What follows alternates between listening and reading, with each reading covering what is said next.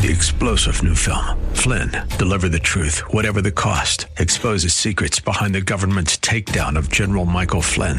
Flynn knew what the intel world had been up to. He ordered the first audit of the use of contractors. This set off alarm bells. He told the truth. He was the most dangerous person for Donald Trump to hire. They had to get rid of Flynn. Flynn, Deliver the Truth, Whatever the Cost. Available now. Watch it today. Go to SalemNow.com. SalemNow.com. The following program was pre-recorded, and the views expressed do not necessarily represent those of this station or its management. We don't need no education.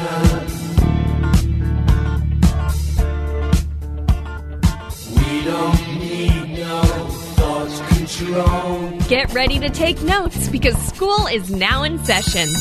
Tackling the biggest issues in education, this is Education America. Save the classroom, save the country. Here are your hosts, Headmaster Rebecca Hagstrom and co-host Abigail Johnson. Hey, teacher, leave them kids alone. Welcome to Education America, where we're working to save the classroom so that we can save the country. K-12 education is the playing field where the battle is on for the future of our country. And as our 16th president, Abraham Lincoln, succinctly stated, the philosophy of the schoolroom in one generation will be the philosophy of government in the next. How true it is. It is. It's great to be with you again today, Abigail. Yes, it's wonderful. Mm-hmm. And yes, we have a fantastic guest with us here this evening. His name is Mr. Daniel Suhr. Daniel is a senior legal fellow at the National Opportunity Project. So he is a legal mind that works in a variety of different facets, but he is working to help expand and protect educational choice and also protecting the freedom here that we love in the United States so much. And we're going to really do a deep dive in on some of the projects that he has been working on that I think all of you will find incredibly interesting. So, Daniel, welcome to the show.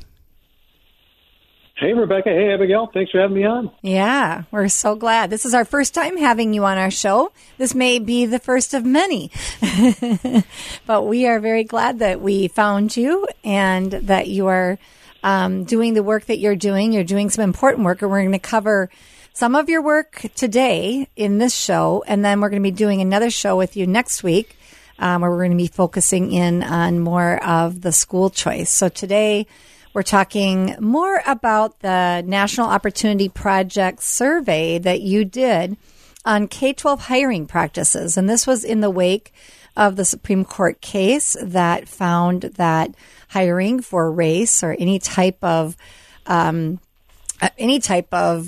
ideology is certainly not in keeping with the Constitution of the United States. And so we're glad that that case came down the pike, but now you're finding that it was not just happening at the college level, but it was happening at the K-12 level as well, correct? Yeah, this is such a problem across our country that there is an agenda out there that wants to classify really every American based on their race, based on these other personal attributes that elevates race and other attributes, frankly, just above the one thing we all have in common, which is being Americans. Mm-hmm. The Supreme Court this summer, in really a landmark case involving Harvard University, said no. It made very clear, the court, that our country actually fought a civil war over these deeply, divisive topics, and as a result, wrote into the Constitution in the 14th Amendment that all of us as Americans are entitled to the equal protection of the laws, regardless of our race. The government can't treat us differently based on our skin color. And what universities did in affirmative action was create measures on race. There were some people who were able to get into elite institutions simply because of their skin color, and others who were rejected from mm-hmm. elite institutions mm-hmm. Because of their race. And the Supreme Court put a stop to that. What we've discovered at the National Opportunity Project is the same thing is happening in K-12. The same ideology that looks to divide us and sort us based on race, based on politics, that same insidious ideology is present in our public schools at the K-12 level as well. Mm-hmm. Yeah, which is obviously very concerning. And, you know, since COVID, we're hearing more and more about this, and we've covered it multiple times on our show, just how DEI has been infused into K-12 schools. But we've talked about it more from the perspective of curriculum, teacher licensing rules, and things like that. In fact, here in the state of Minnesota, there was a huge change in our social studies standards and in our licensure rules that are all going to be taking effect, I believe, in 2025. And so, but we really haven't spent time covering that much anyway about how DEI has really penetrated the hiring practices of K-12 schools. And so tell us a little bit about your survey, first of all. How did you gain this data? I am kind of curious how many schools or school districts you surveyed, and then tell us what some of the trends were that you're finding, the concerning trends, really. Yeah, they are concerning. This is something that every parent and, frankly, every citizen and taxpayer should be worried about. So we looked at 70 school districts across the country. Wow. We looked at big school districts and medium school districts. We looked in red states, and we looked in blue states. And we asked a very simple question. Provide us with the material you use when you're hiring teachers that deals with the criteria, the essay questions you ask. Like, just give us your sort of standard application packet and your standard grading criteria that you use for candidates. Give us some example job postings. These are questions, by the way, any parent or any taxpayer can ask in their own school district. But you have a right under your state freedom of information law. That's exactly what I was wondering. Okay. That's great. Yeah, absolutely. So what we did, any parent could do, to just go to the district. You don't need information specific to any one candidate. It's not personal information about a particular job applicant. It's just, give me job postings, give me the general application that you use, give me the essay questions that you ask people to fill out, and show me what criteria you use then to grade applicants to figure out who's going to move forward in the process. They're pretty basic questions that, frankly, we should be invested in knowing, regardless of the whole DEI thing, right? Like, these are just good things that parents should know about and taxpayers should know about in general. Just out of curiosity, given that you are the nonprofit organization National Opportunity Project, are those districts compelled under the Freedom of Information Law to provide that information to you, or did they do that just on a case-by-case willingness basis? So by and large, it's not a choice. Okay, I wondered. The law in almost every state is very good to say that as a taxpayer, as a citizen, as a journalist, we have really robust rights to sunlight. We have a right to know what the government's doing with our money. We have a right to know what the government's doing on our behalf. Sometimes there are understandable limits. So, for instance, in the hiring context, you know, maybe you don't have a right to see completed job applications that contain somebody's number, right? But to ask for blank job applications or job postings that are, you know, put on education industry websites, to ask for the criteria that are used. Those are all legitimate topics for the public to inquire about, and school districts are usually compelled by law to provide them if asked. Okay, that's good. So that means your data is truly a sampling. It's not just people who chose to give you this information. This really was compelled under the Freedom of Information Law, which I think really carries a lot of weight then with respect to what you've been provided. So that's great. So, yeah, it's important, I think, to see that DEI is happening everywhere. Yeah. Right. This isn't a problem that is in one school district or is in California or, you know, blue states only, or that it's happening in one or two big city districts. It is everywhere. It's happening in big districts and small districts. It's happening in red states and blue states. This ideology has infected the entire education, public education system. It starts in the schools of education, mm-hmm. and it carries through across the board. And so in many, many districts, this is just par for the course. This mm-hmm. is just what's normal and accepted. It's not, it may seem outrageous to us. It's just what everyday people encounter in this industry.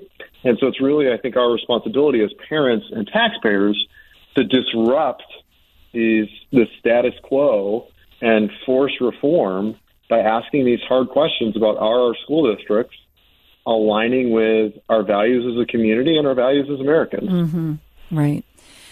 Would you mind sharing with our listeners? We actually have an article in front of us that came out from the National Opportunity Project about this topic. And in it, you provide, this was dated August 24th, you provided some examples of some of the evidence that you are finding with respect to how DEI, diversity, equity, and inclusion, have really infiltrated the hiring practices. Can you start giving us some specific examples for our listeners of how you're seeing that play out?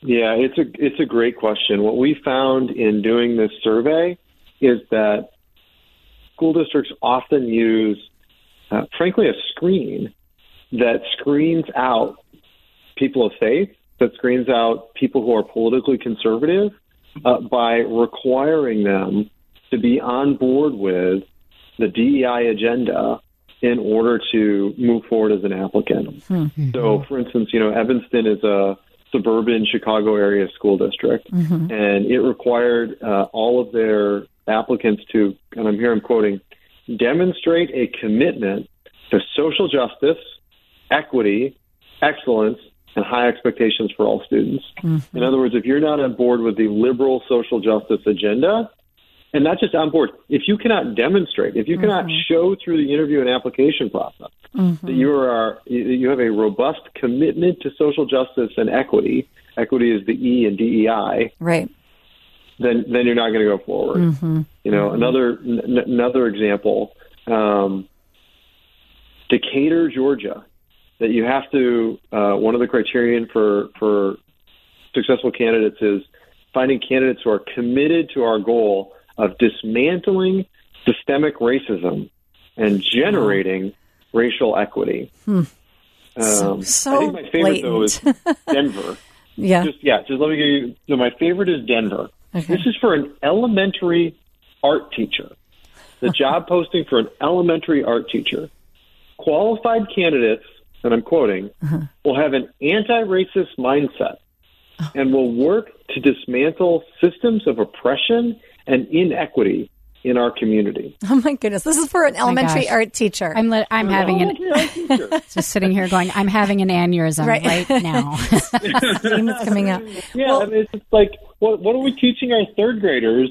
Right. That requires an art teacher mm-hmm. to dismantle systems of oppression. Mm-hmm. Have an anti-racist mindset, right? It's basically, if you're not on board with Ibrahim Kendi yes. or any of the other, then you're not welcome here, right? Mm-hmm. You are not welcome here. You can't get a job here. This Denver, right? This major metropolitan school system isn't for you. Mm-hmm. That's wrong. It's ridiculous. It's unconstitutional. Yeah, and I want to connect two dots for our listeners here. If you've been with us for a while, we have interviewed an amazing woman. Her name is Xi Van Fleet a couple of different times. For those that aren't familiar with her, first of all, please go back and find that episode.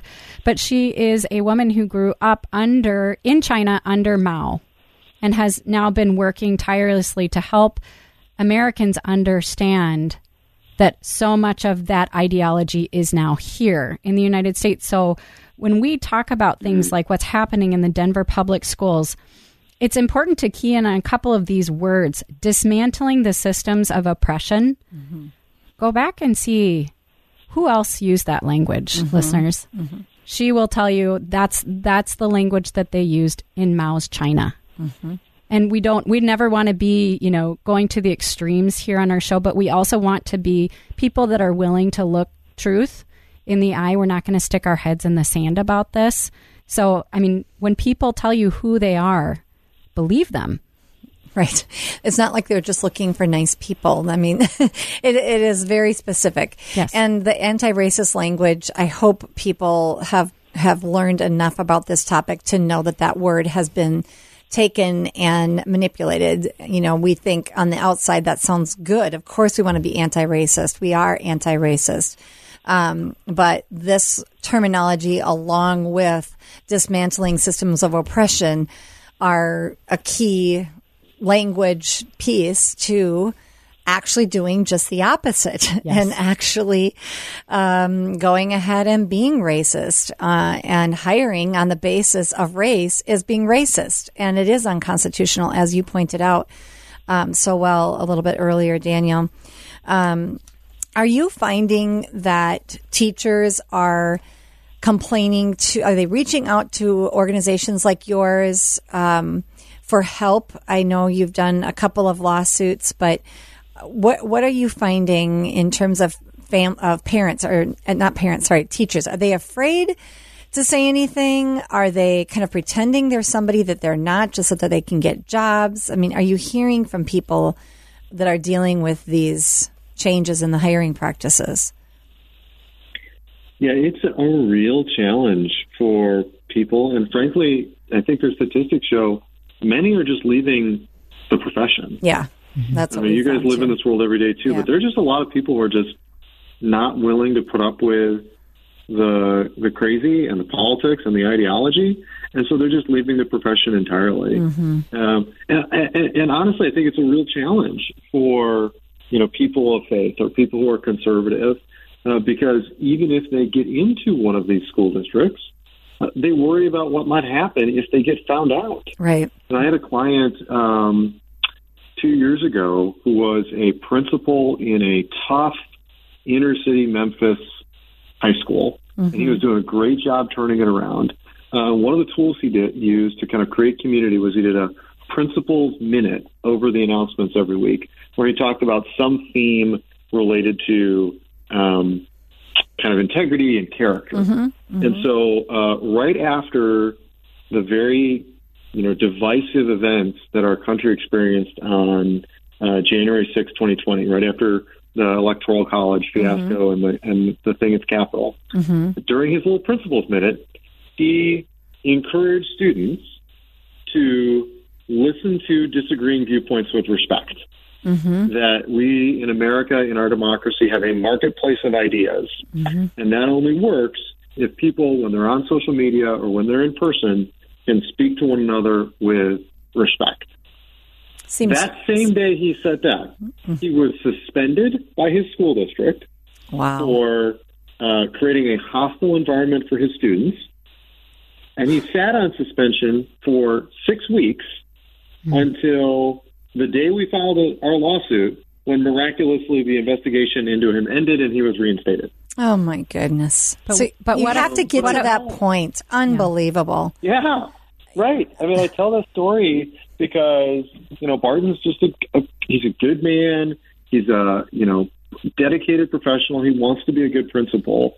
And yet the moment you say anything, even something that would seem pretty innocuous, I mean, we introduced curriculum that the school district had endorsed that used similar language when talking about, like, social studies curriculum, that used similar language to what he used.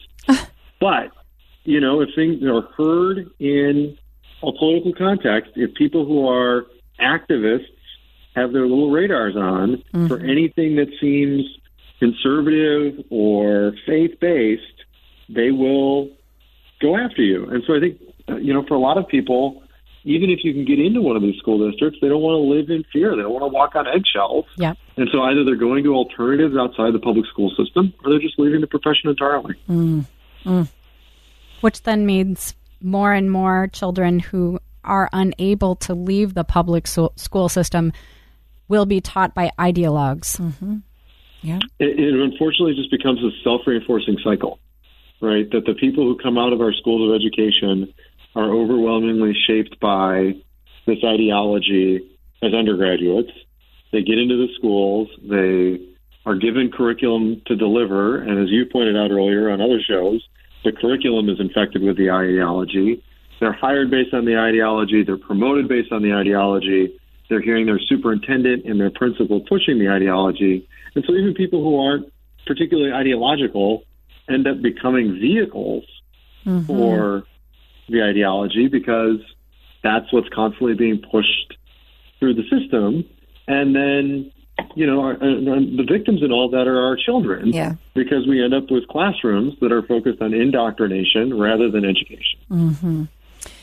Yeah, and then we wonder why students don't know how to think, or why they react so negatively with ideas that they disagree with or oppose. They've never been taught to face other viewpoints that maybe challenge their own. And so now we have college students acting like children many times when they disagree with something. And where does that, you know, I think we're all asking ourselves, where is that going to lead down the road? Because eventually these people that are being educated in this manner are going to be tomorrow's, you know, parents and employees and leaders and officials. And, you know, at what point do people say enough is enough? We need to go back to what made this country great. And that is that we have a diversity of viewpoint and a diversity of thought.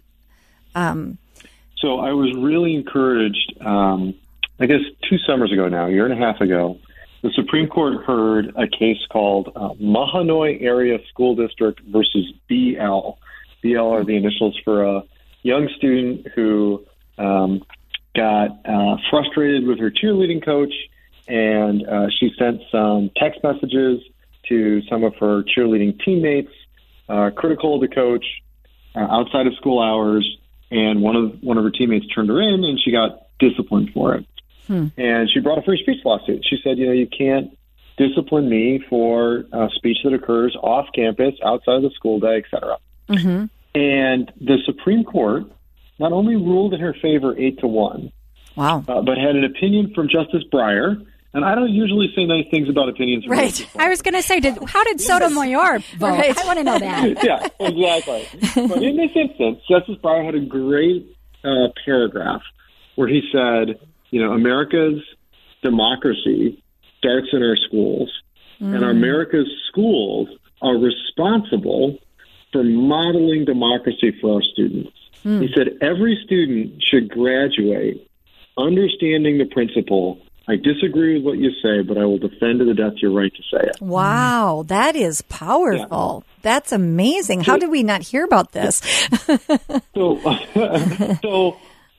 in one sense, the Supreme Court didn't have to say that, right? Like, there's nothing particularly political or ideological or viewpoint about this cheerleader who was frustrated with her coach, right? Justice Breyer went beyond what he needed to say, I think, to put a paragraph in law to make a point for these future cases. Yeah. That, you know, across the board, whether it was the conservative justices or the liberal justices, they all joined in agreeing that free speech in school is important, that schools have a responsibility to model the marketplace of ideas. That's the phrase he used, to model the marketplace of ideas, and that we should not impose this sort of ideological uniformity. And he actually said too, you know, unpopular ideas are the ones that schools need to protect,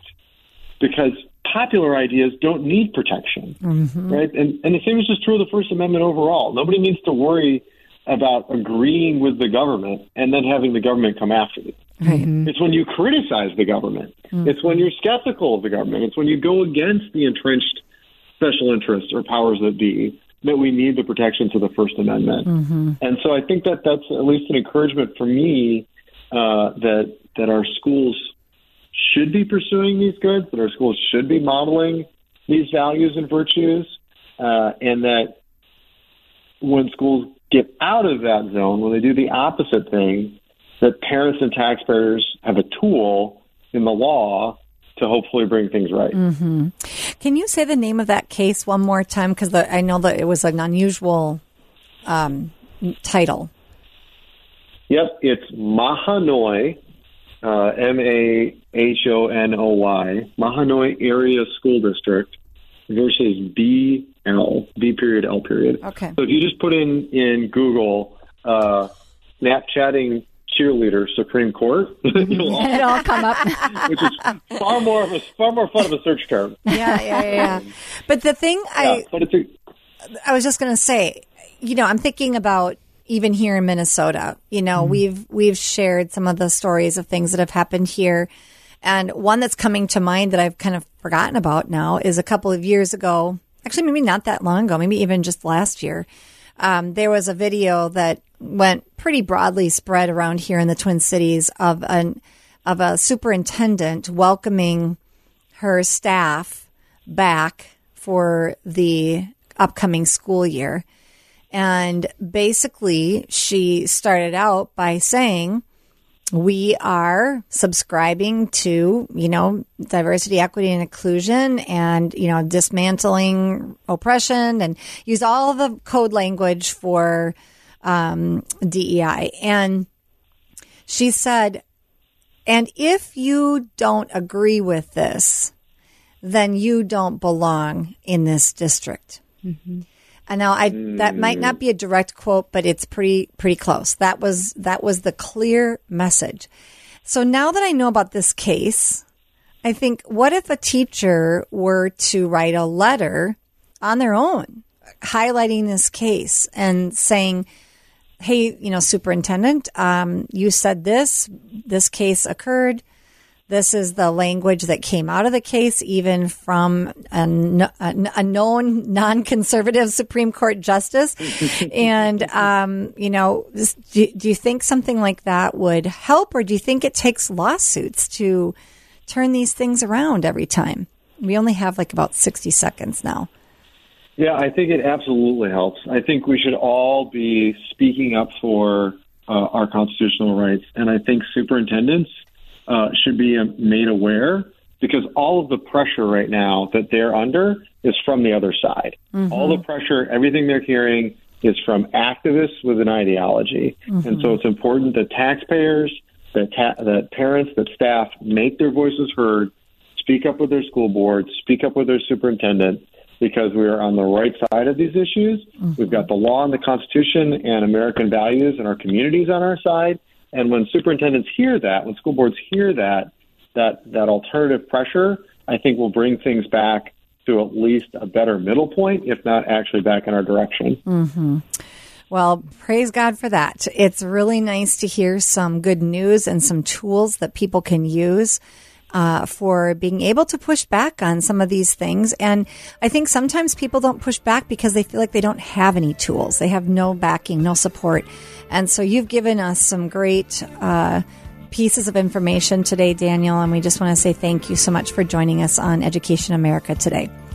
And for our listeners... it was great to be with you. All right. Thank you. And then we will see you next week. We hope all of our listeners will follow you, Daniel Suhr, and National Opportunity Project. See you next week. 3-star General Michael J. Flynn, head of the Pentagon Intelligence Agency, knew all the government's dirty secrets. He was one of the most respected generals in the military. Flynn knew what the intel world had been up to. He understood its funding. He ordered the first audit of the use of contractors. This set off alarm bells. The explosive new documentary, Flynn, Deliver the Truth, Whatever the Cost, and covers the facts behind this scandal. Flynn told the truth. He was the most dangerous person for Donald Trump to hire. I find out the worst enemy that I'm going to face in my life is right here in America. They took my assessment and they wanted me to change it. And I was like, I'm not changing it. They had to get rid of Flynn. With in-depth interviews, archival footage, and never-before-seen personal records of the man behind the headlines. I just felt like I was drowning. Flynn, Deliver the Truth, Whatever the Cost. Available now. Watch it today. Go to SalemNow.com. SalemNow.com.